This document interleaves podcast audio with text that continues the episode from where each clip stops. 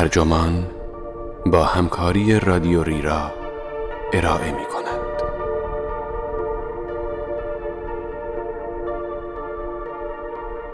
خانمان سوزترین اعتیادی که می‌شناسیم فساد است.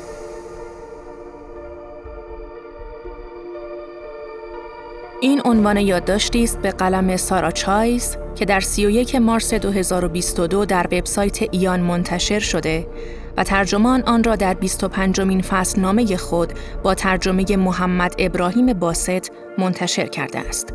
من نازنین شکرابی هستم.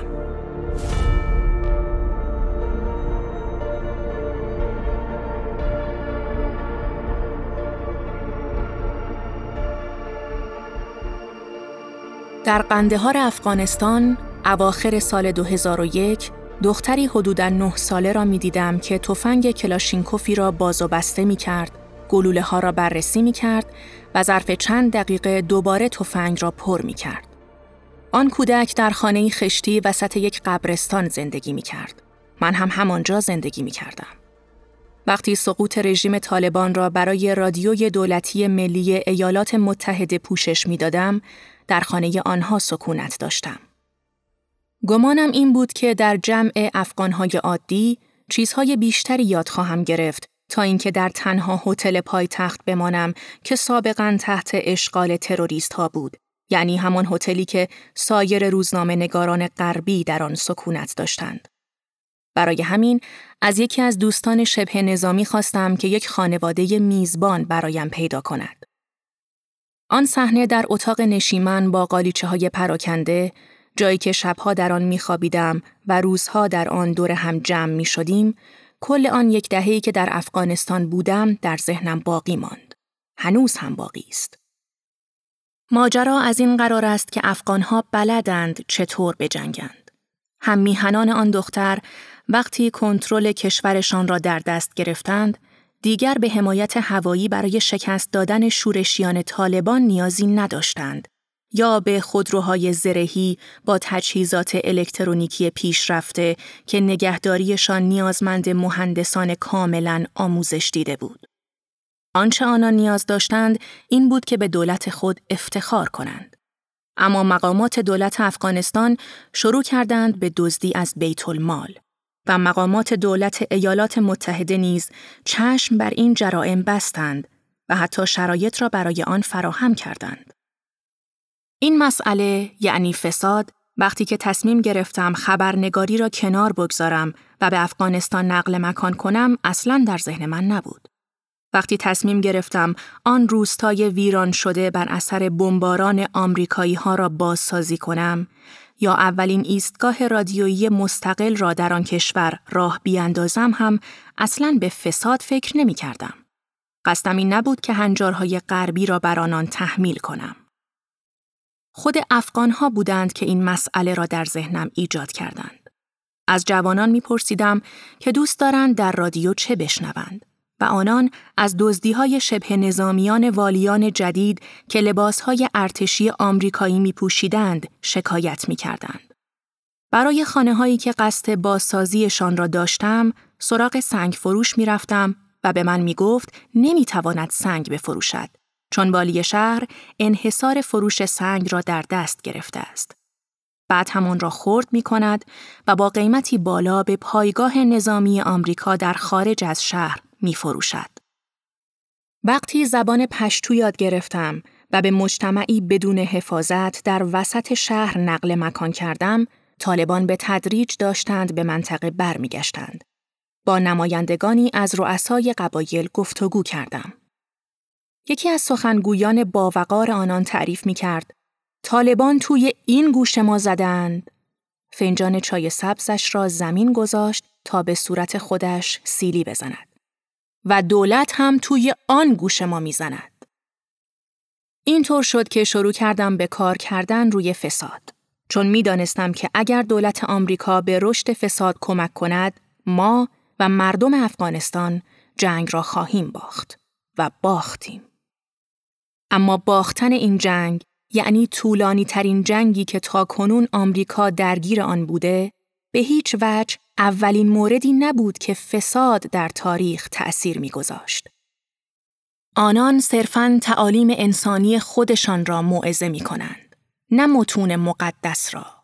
آنان که می‌گویند به محض اینکه صدای افتادن سکه در صندوق شنیده شد، نفس از برزخ به سوی بهشت روانه می شود.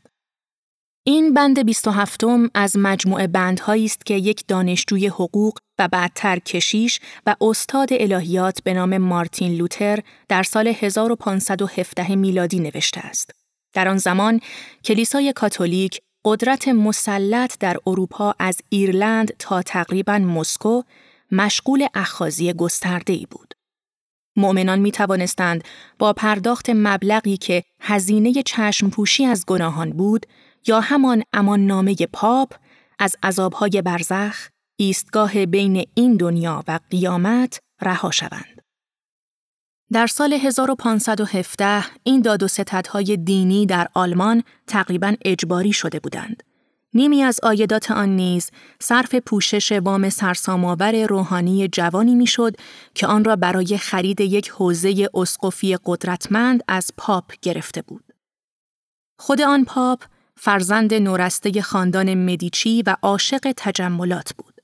او عموماً مناسب کلیسایی و معافیت از قوانین شرعی را به حراج میگذاشت. الباقی عواید حاصل از فروش چشم پوشی از گناهان مستقیما به خود پاپ مذکور یعنی لئون دهم می رسید و او آن را صرف هزینه های ساخت قصری پرزرق و برق می کرد. بند 66 صندوق های چشم پوشی از گناهان تورهایی هستند که اکنون برای سید ثروت مردم به کار می روند.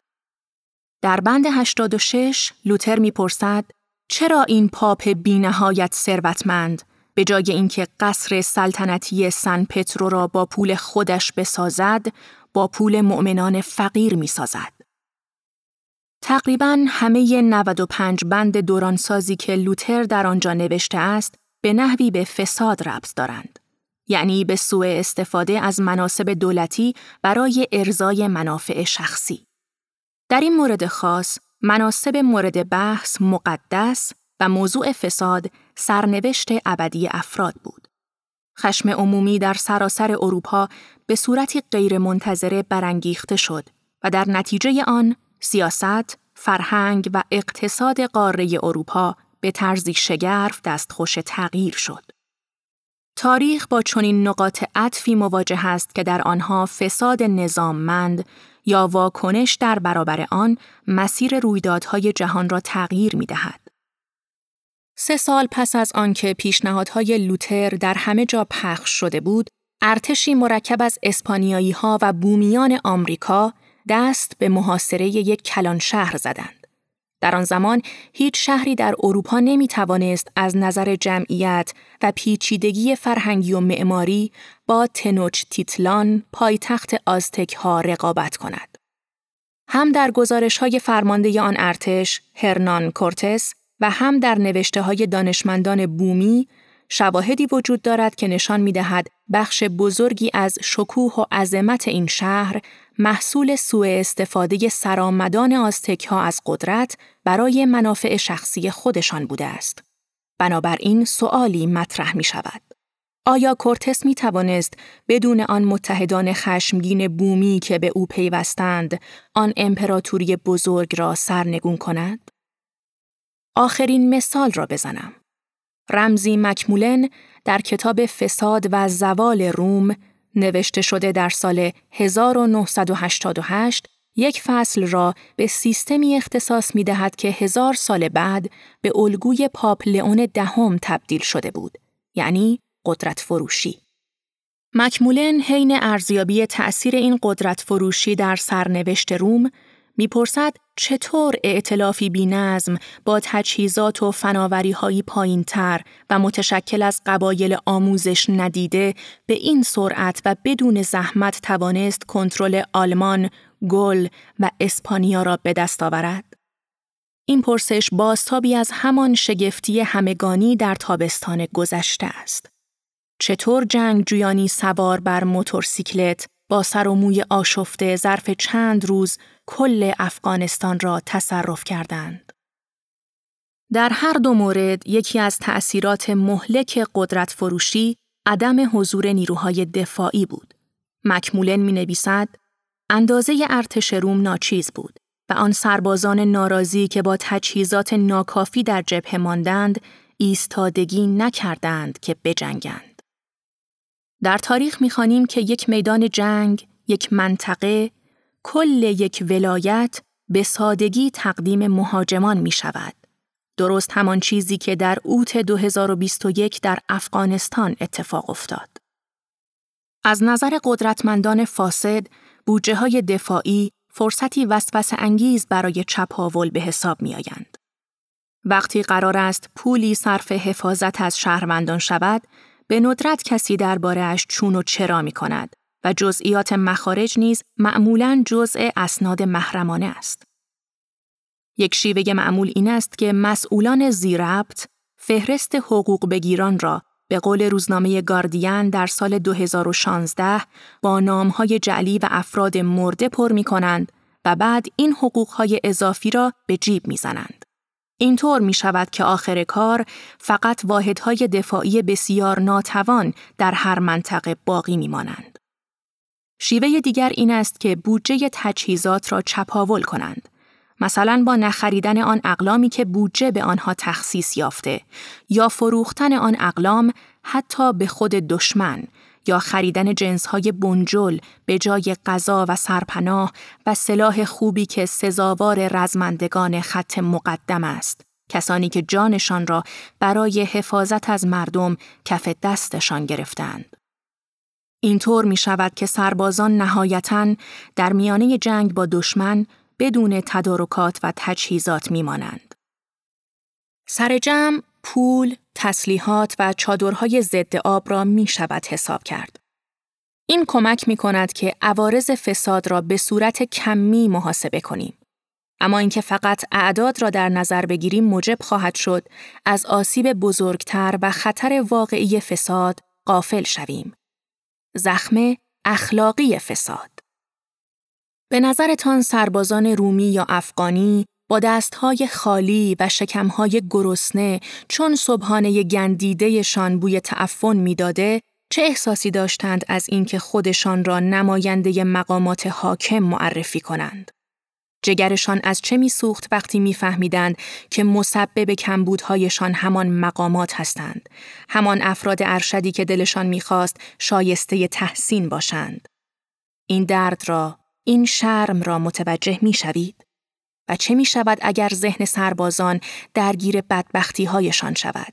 چه می شود اگر تنها هدفی که بتوانند در این دیگر آزاری پیدا کنند این بشود که بیشتر از مقامات بالا یا فرزندان ایشان طلا و دلار جمع کنند؟ کلمه ای که به ذهن من می رسد خیانت است. هیچ وقت تجربه خیانت داشته اید؟ زخم روانی کشنده تری سراغ دارید؟ زخمهای روانی مثل خیانت و رنج و شرم محرکهایی قوی برای اعمال افراد هستند که اغلب در نظر گرفته نمی شوند. در مورد شهروندان چنین کشوری چه فکر می کنید؟ چه تخمی در دل ایشان کاشته می شود وقتی به قول یکی از همکاران افغان من که به تلخی این را می گفت همان کسانی که قرار است قانون را حفظ کنند آن را نقض کنند. یک بار اعضای تعاونی که من سال 2005 راه انداخته بودم باید تجهیزاتی را از گمرک می گرفتند. خودم نبودم. آخرش نتوانستند بدون پیشنهاد اجرت آن را بگیرند و این کلمه اجرت را تشکیلات آمریکا در آنجا به کار می‌برد. با حالت انزجار حتی نسبت به خودشان پول را دادند. اگر قرار باشد هر روز از این جور کارها بکنید، چه تأثیری روی شما خواهد داشت؟ جانهای رنجوری که ناگزیرند هر روز برای ادامه حیات خیش ارزشها را زیر پا بگذارند چگونند؟ واکنش بعضیها نوعی کنار کشیدن است. سربازان پستهایشان را ترک می کنند. رای دهندگان دیگر پای صندوق نمی روند. کاروانهایی برای مهاجرت به راه میافتند که یادآور سفر خروج هستند یا چنان که در اعلامیه استقلال آمریکا آمده کل مردم قیود سیاسی پیوند دهندهشان را پاره می کنند. همچنین رنج خیانت و بی احترامی می تواند جرقه خشونت یا میل به انتقام باشد. نه فقط در افغانستان یا روم باستان. همین امروز هر کشور بحران زده ای را که دلتان می خواهد در نظر بگیرید. اعتراضات عمومی عظیمی که رئیس جمهوری را ساقط می کند و ماجرا به جنگ کشیده می شود. حملات شورشیانی که شعارهای ایدئولوژیک می دهند. حالا نگاهی به دولت همان کشور بیاندازید. عدالت جاری است یا عدالت فروشی است؟ آیا خیشاوندان نزدیک مقامات دارای شغلهای کلیدی در دولت هستند؟ آیا تنها راه انجام شدن کارها این است که به مقامات سطح پایین رشوه های ناچیز بدهید؟ اما واکنش های خشنی که فساد ایجاد می کند شاید کمترین مصیبت آن باشد. آسیب بزرگتر را احتمالاً خود خیانت پدید می آورد. فاجعه طبیعی یا انسانی که آسیب های جبران ناپذیر دارد. مثل انفجاری شیمیایی در یک شهر بندری باستانی یا منطقه‌ای که با طوفان نابود شده است. یک انفجار مالی که بر اثر کلاهبرداری نظاممند ایجاد شده است. یا بزرگترین فاجعه ای را در نظر بگیرید که امروز نوع بشر با آن مواجه است. نابودی جهان طبیعی. فقط یک مثال ساده بزنم. از سال 2018 تا امروز هزاران کیلومتر مربع از جنگل‌های بارانی آمازون در آتش سوخته است. مرتوبترین، پرآبترین و متنوعترین منطقه در کره زمین از حیث تنوع زیستی. اینکه بگوییم آمازون جاذب کربن کل زمین است، اصلا حد و اندازه این فاجعه را نشان نمی دهد. این مکان را فقط ریه زمین در نظر نگیرید. بلکه آن را برای زمین زنده ما اندامی بسیار حیاتی تر از آن چیزی که دانش بشری در حال حاضر می تواند به ما بگوید لحاظ کنید. بدون آمازون چه وضعیتی پیش خواهد آمد؟ اگر صرفاً برخورد یک شهاب سنگ با خلیج مکزیک 80 درصد گونه های زنده را نابود کرده و به عصر دایناسورها پایان داده، آن وقت اصلاً سطح این فاجعه قابل تصور هم نخواهد بود. و با این حال تحت حکومت فاسد فعلی دولتهای بولیوی و برزیل مسابقه برای امهای آن شکل گرفته است. خیانت تعجبی ندارد که زمین رو به نابودی است. حالا چطور است که ما در غرب توجه چندانی به فساد نداریم؟ زباله است که زیر قالی پنهانش می کنیم، انگار که یک ویژگی مادرزادی وضع بشر است یا ویژه فرهنگ برخی از کشورهای خارجی خاص است یا گاهی اوقات انگار انحرافی ناپسند است یک رسوایی پنهان جان رابرتس قاضی ارشد در سال 2016 با اعلام رأی اجماعی دادگاه عالی ایالات متحده این بیاعتنایی را به زبان آورد. گفت دغدغه ما داستان بیمزه ماشین های فراری و ساعت های رولکس و لباس های مجلسی نیست و با این حرف رأی دادگاه را که موجب از بین رفتن اتهام فساد باب مکدانل شده بود توجیه کرد. مکدانل فرماندار سابق ایالت ویرجینیا از تاجری که نیازمند کمک او بود قریب به دویست هزار دلار هدیه گرفته بود. بنا به رأی اجماعی هشت قاضی دادگاه عالی، دقدقه اصلی نه فساد بلکه مبارزه برای مهار آن بود. دسترسی بیش از حد دادستانها به مقامات دولتی و مدیران شرکتها این چیزی است که ایالات متحده را به خطر میاندازد؟ واقعاً؟ ظرف چند هفته بعد از صدور این حکم، دو آدم تکروی بسیار متفاوت فضای سیاسی انتخابات آمریکا را دوپاره کردند. یکی آواز باطلاق را خوش کن سر داد که دونالد ترامپ بود. دیگری دعوت به نوعی انقلاب سیاسی کرد، یعنی برنی سندرز. رای دهندگان به خروش آمدند. سیاستمداران سنتی سر جایشان مبهوت ایستادند. انقلاب اتفاق افتاد اما نه آن انقلابی که انتظار می رفت.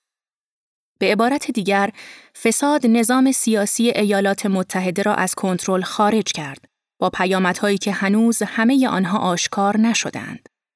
اما در اینجا و سایر کشورهای غربی چشم پوشیدن بر فساد راحت تر از افغانستان است. اینجا در ایالات متحده معمولا شهروندان را وسط خیابان تلکه نمی کنند. بلکه فساد پشت عجی مجی های حقوقی پنهان می شود. گاو صندوق را با دستکش های مخملی می شکنند. برای مثال، مشتی قول صنایع دفاعی در ایالات متحده همه با سوابق کیفری بلند بالا بخش عمده قراردادهای آماد و پشتیبانی پنتاگون را در اختیار دارند. این پیمانکاران ماشین های زرهی با تجهیزات الکترونیکی حساس را این طرف و آن طرف می فروشند. سیستم های تسلیحاتی معیوب می فروشند. بودجه هایی می بندند که اقلام درخواستی در آنها دچار تورم شده یا اصلا معلوم نیست که چه هست. TBD یعنی بعدن معین خواهد شد. سربازان آمریکایی گرسنه نمیمانند اما جنگ ها دائما به شکست می انجامند. مباشران این نوع سودجویی از جنگ آدمهای کت و شلواری و محترم هستند. شبکه بزرگی از روابط با مقامات دولتی دارند که در مورد مقدار بودجه دفاعی و اینکه این پول کجا باید استفاده شود تصمیم می‌گیرند. این روابط صرفاً با مشارکت در کارزارهای انتخاباتی خریداری نمی شوند. افرادی دائما بین صنایع خصوصی و پنتاگون در رفت آمد هستند تا شبکه‌ای پویا و قدرتمند ایجاد کنند و اهداف این شبکه معمولاً بر منافع عمومی ارجحیت دارد. وزارت دفاع کشور شما هم همینطور است؟ رهبران صنعت بانکداری و مقامات وزارت اقتصاد دولت شما چطور با هم تعامل دارند؟ آخرین باری که حباب اقتصادی زندگی شما یا همسایگانتان را نابود کرد، این مقامات و مدیران چه می کردند؟ صنایع معدنی و انرژی کشور شما در دست کیست؟ آیا هیچ یک از این افراد عمدن نهادهای دولتی مسئول حفاظت از سلامت شهروندان و طبیعت را زمینگیر کرده اند؟ حالا ببینید ما قربانیان این ماجرا دست کم در طبقات نسبتاً مرفه معمولاً چطور به این وضعیت واکنش نشان می دهیم. به جای اعتراض و تقاضای اینکه چنین اعمالی متوقف شوند، ترجیح می دهیم این کارها را توجیه کنیم. ممکن است این ژست ضد فرهنگ مطبوعی هم به نظر بیاید. نشانه ای از واقع بینی. وقتی با وکلا و ناظران کهنکار دادگاه واشنگتن درباره لغو محکومیت فساد مکدانل مصاحبه می کردم، به اتفاق آرا چنین توجیه هایی را می شنیدم. آواز گروه کره آنان این بود. اگر این محکومیت به قوت خود باقی می ماند، به منزله جرم انگاری سیاست ورزی بود. امروز در ایالات متحده چون این اظهار نظرهایی بدین معناست که کارها فقط با رشوه دادن انجام می شود. ما معمولا این پدیده را به کل نادیده می گیریم. از شورش لوتر یا اقدام خشونت آمیزی که 1500 سال پیش از آن توسط خاخام جوانی از ناصره رخ داد، صرفاً درکی ماورا و طبیعی داریم. او که در میان همسایگانش احاطه شده بود، وارد مجتمع حکومتی سزار شد، جایی که حاکمان فاسد زمانه اش پول مردم را می دزدیدند و زیر میز زد. اسمش ایسا بود. آیا در مورد این شورش واقعا نمی شود هیچ گونه تفسیری از منظر اقتصاد سیاسی پادشاهی زمینی هرود بزرگ که حاکم یهودیه در زمان عیسی علیه السلام بود ارائه کرد؟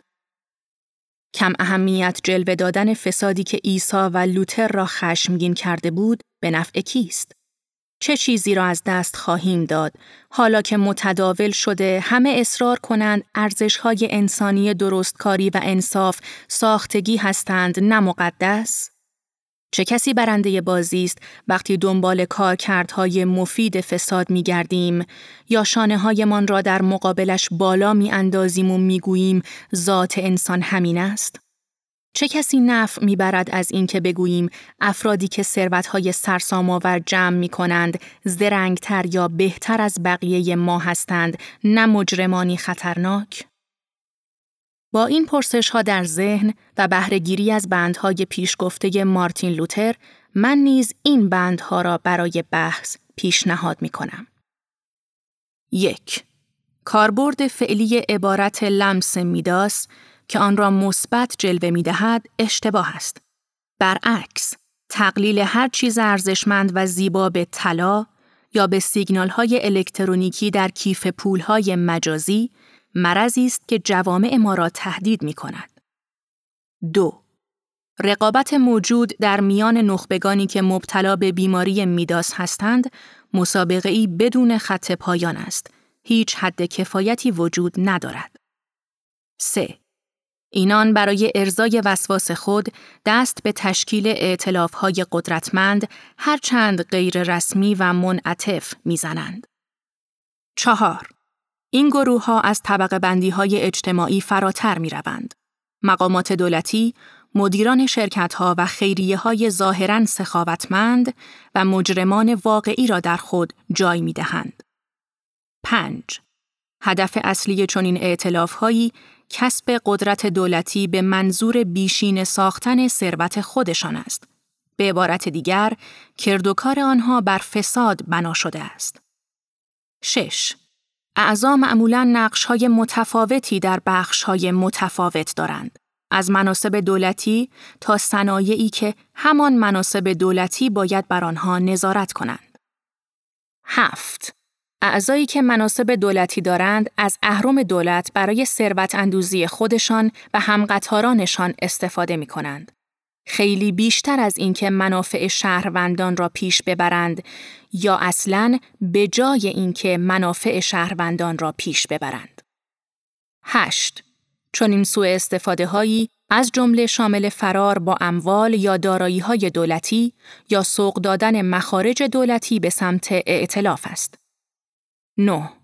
سوء استفاده بزرگتر این است که اصلاً کارکرد خود دولت را تغییر می دهند به نحوی که صرفاً در خدمت ثروت اندوزی ائتلاف باشد. منافع آن را بیشینه کند و حتی به رقابت با های مشابه مشغول شود. ده این تغییر کار کرد از جمله شامل تصویب مقرراتی می شود که به نفع های تجاری شخصی اعضای ائتلاف است یا تبصره زدن بر قوانین یا حذف بخشهایی از قوانین یا تعیین های اجرایی مقررات به نحوی که به نفع اعضای ائتلاف باشد.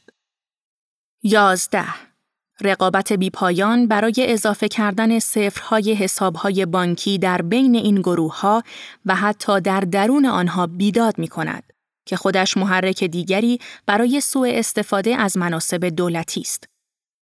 دوازده مزایای اعمال فسادالود فقط در تراکنش های واحد توضیح نمی شود. به شکل مؤثرتری این مزایا در فرایندی از مبادلات غیر مستقیم به صورت مستمر توسط ائتلاف بین اعضا پخش می شود. 13. از این رو دادگاه های قضایی که فساد اداری را مبادله مستقل بین دو طرف تعریف می کنند بر خطا هستند. 14. بر خطا هستند که می‌گویند شهروندان در برابر عملکرد صادقانه و با حسن نیت مقامات دولتی و مدیران مشاغلی که فعالیتشان زندگی آنان را شکل می دهد هیچ حق قانونی این ندارند. 15. بازرسان، دادستانها و قضات بر خطا هستند که جرائم خشونت آمیز را بر جرائم مرتبط با فساد شرکتی اولویت می دهند. چرا که این نوع جرائم اتفاقاً آسیب بیشتری به شهروندان و جامعه وارد می سازند. 16. اگر فساد جرم است، پس آن کسانی که شرایط آن را فراهم می کنند نیز شریک جرم هستند. 17.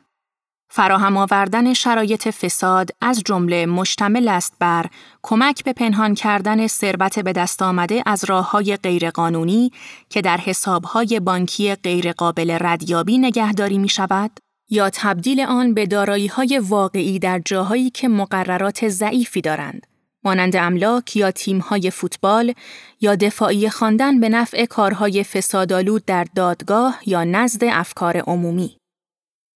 18.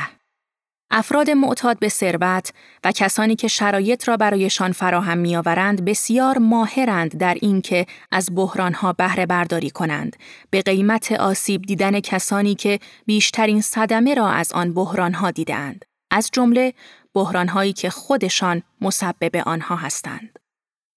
19 به دستگیری فسادآلود نهادهای سیاسی و اقتصادی و فرهنگ به طور کلی امر ثابتی در تاریخ نیست.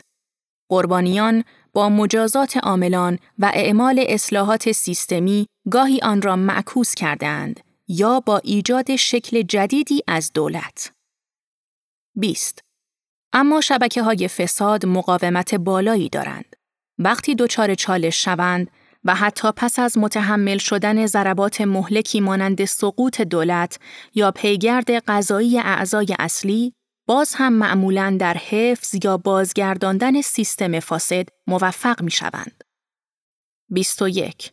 شبکه های فساد با مهارت تمام دست به بقرنج کردن مسائل می‌زنند و از کلماتی استفاده می کنند که شهروندان را گیج کنند تا پوششی برای فعالیت‌هایشان به دست آورند.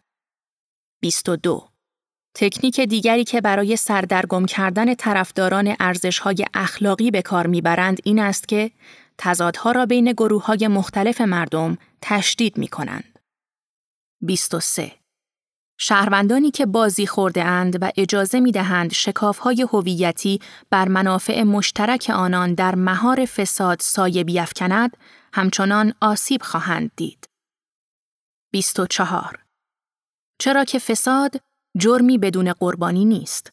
قربانیان شامل افرادی می شوند که بر اثر بحرانهای اقتصادی فقیر یا بیخانمان شدند. افرادی که دیگر مالک زمینهای اجدادی خود نیستند. افرادی که هوا یا آب آنان دیگر قابل استفاده نیست یا خاک آنان چنان مسموم شده که دیگر برای کشاورزی مناسب نیست. افرادی که بیشتر از دیگران بر اثر آتش سوزی یا سیل یا ویرانی خانه ها یا سایر بلایای طبیعی یا بشری آسیب می بینند. افرادی که درمان لازم را دریافت نمی کنند یا حتی با داروهای خطرناک مسموم می شوند. شهروندانی که زندگی خود و فرزندانشان به دلیل کاهش دسترسی به نیازهای همگانی مانند آموزش، مراقبتهای بهداشتی، حفاظت از اجرای قانون و فرصت ایجاد کسب و کار یا خرید یا اجاره املاک با مشکل مواجه شده است. افرادی که شغلشان را به سبب تحمیل فعالیت‌های اقتصادی دیگری که تنها به نفع تعداد کمی از اعضای ائتلاف است از دست می‌دهند. افرادی که حیثیتشان با این اعمال و اعمال مشابه از دست می رود.